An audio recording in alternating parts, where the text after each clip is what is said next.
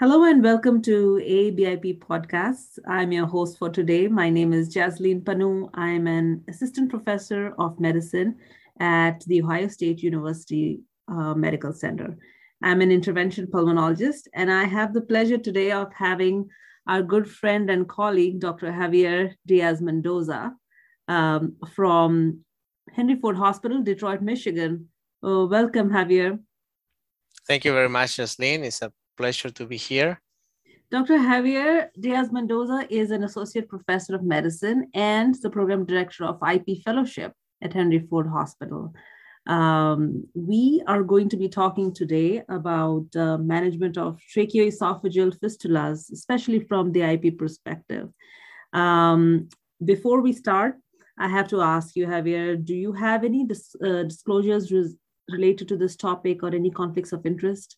Uh, I have no conflicts of interest. Perfect. Um, also, um, I want to state that uh, any opinions expressed here are solely of the speakers uh, ourselves and are not necessarily endorsed by the AABIP. Uh, so, after the formalities are out of the way, we can jump right in the, into the topic. Tracheoesophageal fistulas and their management can present a challenge, especially when they're in a setting of malignancy However, as interventional pulmonologists, we are often asked to assist in managing these patients. So, Javier, I wanted to ask you in your practice, uh, when you're consulted for management of a patient with tracheoesophageal fistulas, what is your initial approach and uh, how do you go about um, your initial assessment in these patients? Well, uh, thank you for the question. So it is important to mention that uh, as IP physicians, we get consulted at different stages. Uh, sometimes patients uh, will get consulted after the patients have symptoms or because there was a CT finding showing a tracheoesophageal fistula or after they perform an, an EGD showing the fistula, etc. So my approach is number one, I confirm the diagnosis. And I do this by either an esophagogram, uh, usually we use Gastrografin for this, it is important to mention during this phase that we have to differentiate it very clearly with laryngeal aspiration sometimes can be difficult even for the radi, uh, from, for the uh, radiologist to have this differentiation. So it's important to mention that um, imaging like CT scan can actually help too to confirm the diagnosis. Uh, it's not sensitive and sometimes even not specific unless you're dealing with a large fistula still you can miss small fistulas uh, with CT images. Uh, and another way to confirm the diagnosis is endoscopic evaluation, and this entitles uh, EGD as well as bronchoscopy. And this is when the first discussion happens with the advanced GI. Uh, then after that, everything just goes uh, hand by hand, and that then the next phase will be the evaluation of the anatomy, which is done via broncho uh, endoscopy, uh, and, and, important points to mention here is the, uh, the try to find out the location of the fistula uh, in the esophagus as well as in the airways. Uh, the size from both ends, from the esophageal and the bronchial end, and whether there's a presence or not of an airway obstruction. So that, that's what entails the evaluation of anatomy. Then I'll go to the etiology part. So, and this is important because uh, as we know, there are benign and malignant fistulas if we wanna uh, um, um, put them in those two boxes. Uh, the way to assess the etiology most of the time ends up with a biopsy. So this is something that we, we, we do from the bronchoscopy uh, standpoint as well as from the endoscopy standpoint with our GI doctors. Uh, if this is a benign fistula, um, you know, it could have happened after a trauma or surgery, etc. There's also some uh, malignancy that I try to differentiate, like an, whether the patient has an active malignancy versus a history of a previous malignancy who probably received some sort of radiation and now we're dealing with a post-radiation fistula. Uh, and this is important to mention because the management in both types of malignancy will be very similar. Now, sometimes it is obvious uh, that uh, uh, if you have like a large esophageal or airway tumor with established diagnosis, you know this is a malignant fistula. Uh, however, sometimes you're going to find uh, some wall defects that have necrotic edges or sometimes clean edges, sometimes it's difficult to differentiate whether this could be benign or malignant, and this is where biopsies uh, come into place. Uh, the etiology, uh, whether benign or malignant, will help uh, with the management as well as the, with the prognosis. Uh, so after I know the etiology, whether it's benign or malignant, then I go with the discussion with the patient. And I think this is key. Before we offer any intervention to the patient, we need to be clear about the goals. Unfortunately, as we know, malignant fistulas have a poor prognosis and the survival goes between three or six months. So it's more like a palliation goal, what we try to do with malignant fistulas and the patients need to know that.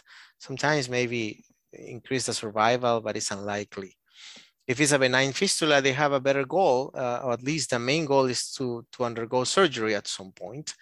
Um, so you involve the surgeon early in the assessment of benign fistulas for sure. So, but these, these goals are, are, are important to discuss with the patients.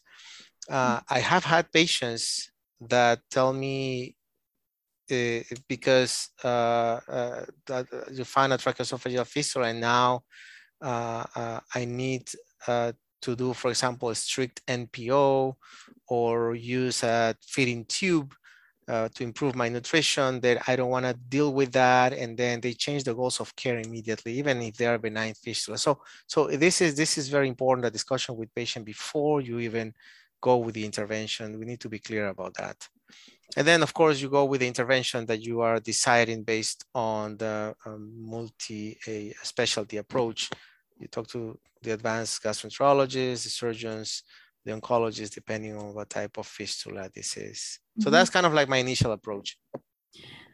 Yeah, that's uh, that makes a lot of sense, and thank you for simplifying such complex management in such a systematic way. And you know, as you spoke about, um, you know, patient uh, discussions with the patient and their involvement in decision making, it it reminds me of so many instances that that's really key and uh, you know that should be very useful in deciding uh, which approach we take in the future. And now you know when we are consulted we are almost always asked about placing a stent uh, uh in the trachea associate whenever a tracheoesophageal fistula is present that almost always comes with the request uh, of consultation. So but that's that may or may not always be the case. So in your practice uh, where do you see the role of stents in this condition and what makes you decide one way or the other in terms of uh, airway stents or esophageal stents also? Uh, yes, you're right. Uh, I have uh, been involved in those consultations that they, they call us and well, well, we're consulting because the patient needs a stent for a tracheoesophageal fistula and, and the assessment hasn't happened yet. So you're right about that. Uh, first of all, I need to say that not everybody with a tracheoesophageal fistula will need a stent. So that's point number one. And, and number two is that there's no really, if you look at the literature, there's no really a quality data available when it comes to what is the best treatment for patients with tracheoesophageal fistula.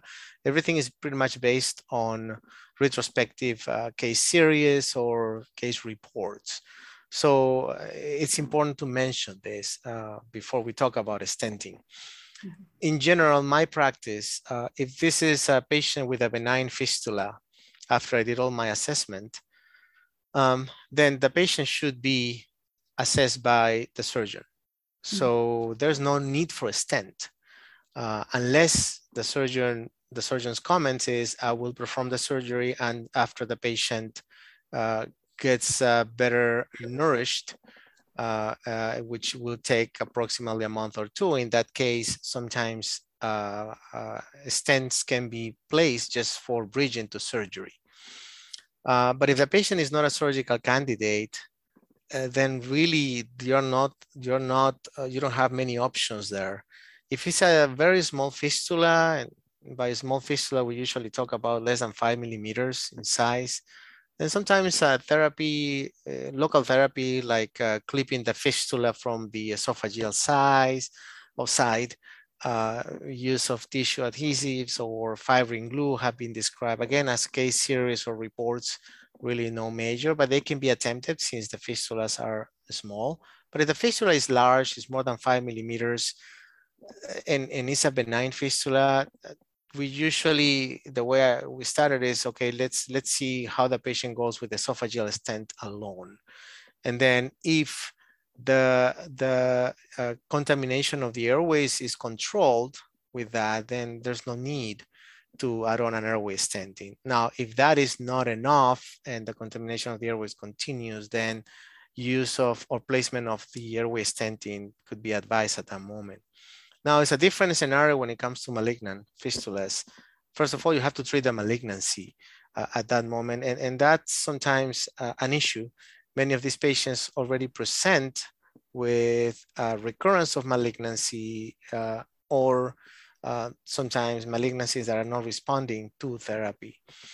So in those cases, um, basically most of the time you're going to consider some sort of a stenting on this patient. Remember that the goal at this moment with a malignancy is just for palliation purposes. It's not to cure the fistula. Mm-hmm. So um, depending on the on the location of the fistula, if it's located in the proximal to mid esophagus, which usually aligns with the trachea, um, uh, some retrospective uh, case, case series have shown that double stenting provides better seal, meaning a stenting of the esophagus as well as the airways mm-hmm. when there's involvement of the trach itself. So now some caveats for this is um, if you're planning to do that, you want to place the airway stent first before you place the esophageal stent. The reason for that is you do it the other way around, the esophageal stent, because there is a, a compliance of the esophagus, it can, the esophageal expand, uh, stent can expand to the point that it causes obstruction of the airway. So you don't want that to happen. So that's something to consider.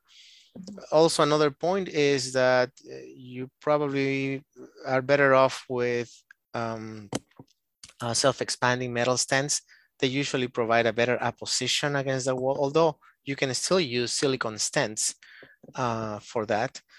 Um, and something that you have to be aware of that if you place uh, stents in both um, in both organs, in the airways as well as the esophagus, there's something called the pressure necrosis that uh, what's going to be is the expansion of both stents will cause uh, uh uh, necrosis of the walls of the airway as well as necrosis of the esophageal uh, wall. So it is important to consider not oversizing the stent, but just giving us the right size for the stent just to try to cover the wall defect. Uh, and now, and also it's important to mention that if the, the fistula is very proximal within the esophagus, then esophageal stents will not be possible to place because of very a lot of discomfort from the patient. So sometimes you just might, you may just have to consider an airway stenting in those cases. Now, if the fistula is in the distal esophagus, then uh, start with the esophageal stent first because um, um, there may not be a need to use an airway stent. Uh, now, uh, um, if it doesn't work, then then you can place the airway stent afterwards. Mm-hmm. Well, that's uh, definitely very helpful. It's so much uh, more complicated, right, than how it just how it's just asked. As yes, as it is not a straightforward. Yes, you're right. Yeah, and there's so many consequences to it, but um, but you highlighted so many important points about it, um, and definitely, you know, you also touched on how the management is so multidisciplinary, and this would involve obviously GI if esophageal stenting or monitoring is involved, and then thoracic surgery and IP, and sometimes oncology also in in several ways, um, which can be challenging uh, in a lot of um, cases. Uh, what are some ways that uh, we can maximize this collaboration um, in order to benefit this the patient? You think?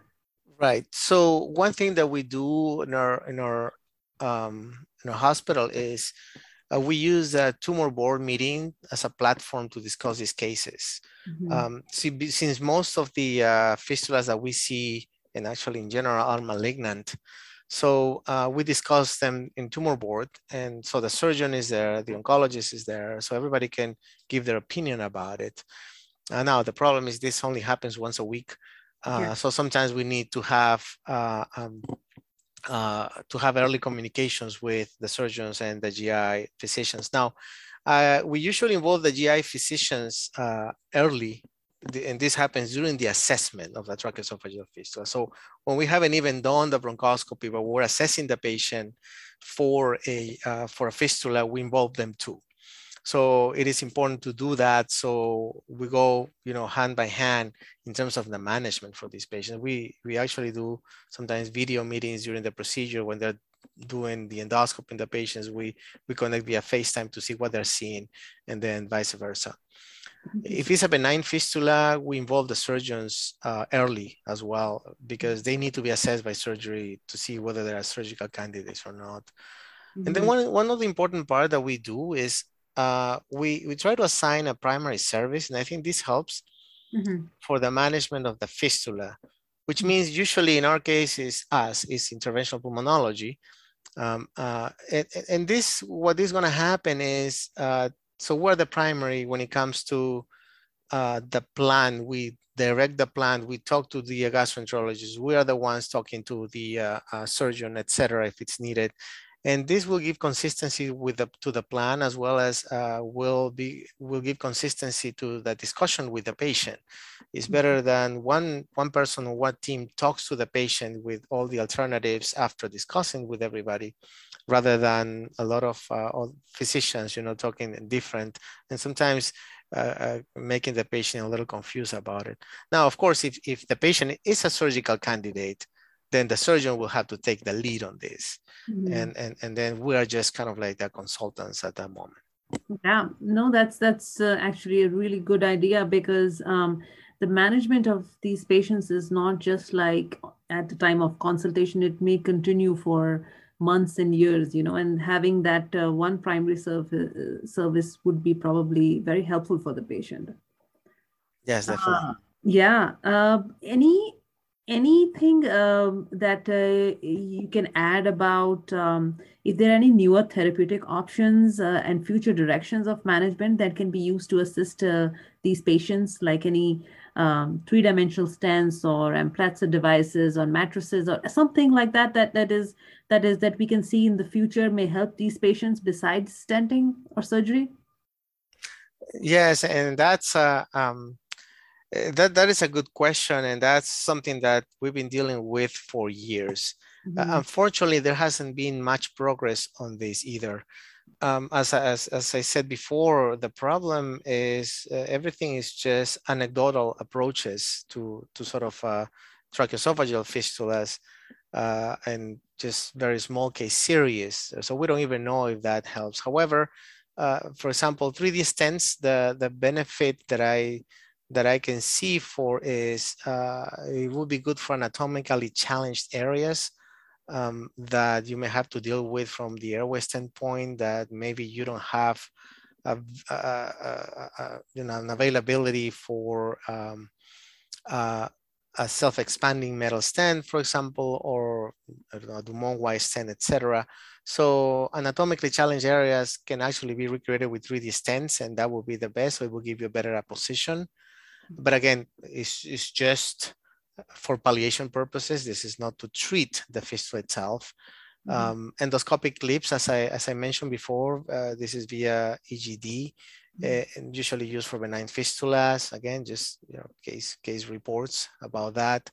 Uh, the use of, as you mentioned, a, acellular matrix uh, they usually come as patches. Um, the problem with this, or not the problem, actually, the good thing is that it leads to tissue regeneration, but only if the tissue can regenerate, right? So in benign fistulas, I can see that, uh, you know, benef benefit on that, but in, in malignant with uh, fistulas with necrosis, presence of necrosis, that tissue is not going to regenerate and it's going to continue to, unfortunately, get bigger and bigger. So uh, uh, I use it though. I've used it uh, when I had to use a silicone stent mm -hmm. for these fistulas. I found it. I found that the uh, the use of a patch with acellular matrix can actually uh, provide a better seal of the silicone stent against the walls. Um, but but that's pretty much it. I, I, don't do it in malignant fistulas for regeneration because there's nothing to regenerate there. Mm-hmm. Uh, there have been other uh, advancements in terms of uh, use of ablative therapies like laser or uh, argon plasma coagulation. And this is mainly in children, mm-hmm. not in adults. Uh, what it does is kind of promotes re-epithelialization of the of the tissue. Uh, again, you need a tissue that is sort of intact in terms of can regenerate, regenerate. Otherwise, it, it doesn't help with it. So, um, because of most of the fistulas are malignant, it, it is really treatment of the malignancy and hoping that the fistula pretty much improves just by doing that. Uh, unfortunately, the the outcomes are not are not the greatest on these patients. Yeah, and like you reiterated, um, the focus is a lot on palliation. Yep, definitely, uh, malignant tracheoesophageal fistulas are quite challenging. Yes. Um, well, Javier, I certainly learned a lot in this uh, conversation, and I'm sure our listeners would too, of how systematically and you've uh, um, highlighted so many important points. And um, uh, I thank you again for for joining me today for this great conversation. Oh no, it was my pleasure, Jasleen. Really, uh, it's really nice talking to you after a while. So, but thank you so much for the invitation. I appreciate that. Thank you.